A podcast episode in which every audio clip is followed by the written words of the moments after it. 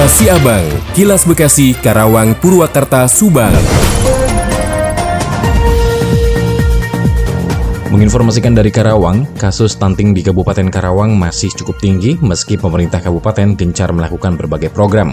Hingga pertengahan tahun ini tercatat 2.779 anak menderita stunting yang tersebar di sejumlah kecamatan. Meskipun pemerintah Kabupaten Karawang mengklaim angka stunting sudah menurun, namun jumlahnya masih dalam angka ribuan anak.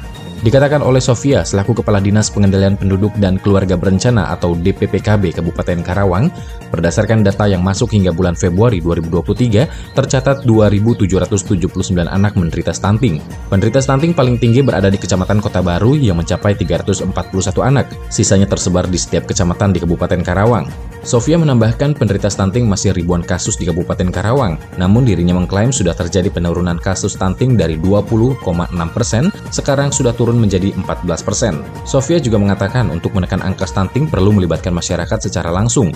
Oleh karena itu, dirinya mengaku sudah melibatkan 7.000 orang tenaga pendamping dan 5.637 tenaga pendamping keluarga. Demikian Yuda Aryaseta, 96,9 FM ADS Radio Karawang untuk Kilas Siabang. Kilas Siabang, Kilas Bekasi, Karawang, Purwakarta, Subang.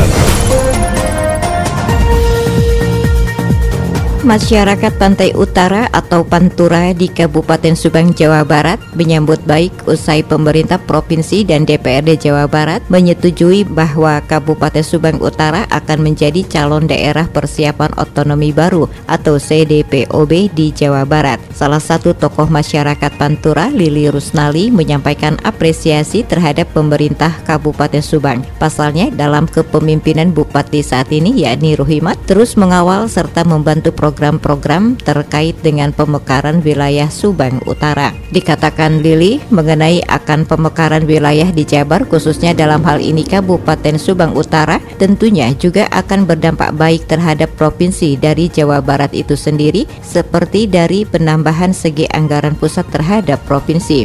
Terkait dengan kelanjutan proses dan tahapan selanjutnya hingga realisasi terhadap pemekaran wilayah Kabupaten Subang, Lili pun mengajak warga Pantura di Subang untuk terus mengawal sampai dengan persetujuan dari pemerintah pusat. Selain itu juga untuk menunjang keberhasilan pemekaran dari Kabupaten Subang, Pemkap Subang pun juga akan menyiapkan anggaran pada tahun 2024 mendatang sebanyak 9 miliar rupiah guna pembangunan serta persiapan sebagai daerah otonom baru. Demikian Tika, GSP Radio Pamanukan mengabarkan untuk Kilas Si Abang. Kilas Siabang, Kilas Bekasi, Karawang, Purwakarta, Subang.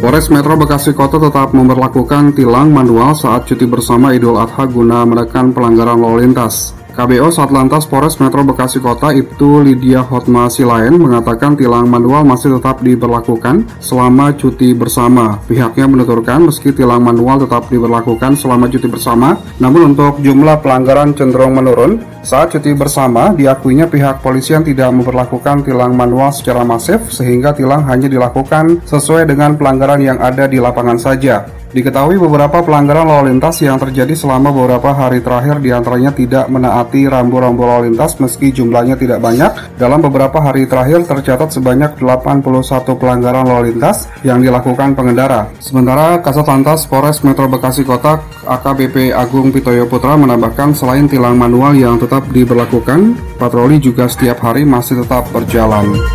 Ardi Mahardika Radio Dakta 107 FM melaporkan. Demikian kilas Siabang yang disiarkan serentak Radio Dakta Bekasi, Radio Gaya Bekasi, Radio El Gangga Bekasi, Radio ADS Karawang, Radio GSP Subang, Radio Mustika Subang, Radio El Sifa Subang, Radio MKFM Subang. Nantikan kilas Siabang selanjutnya.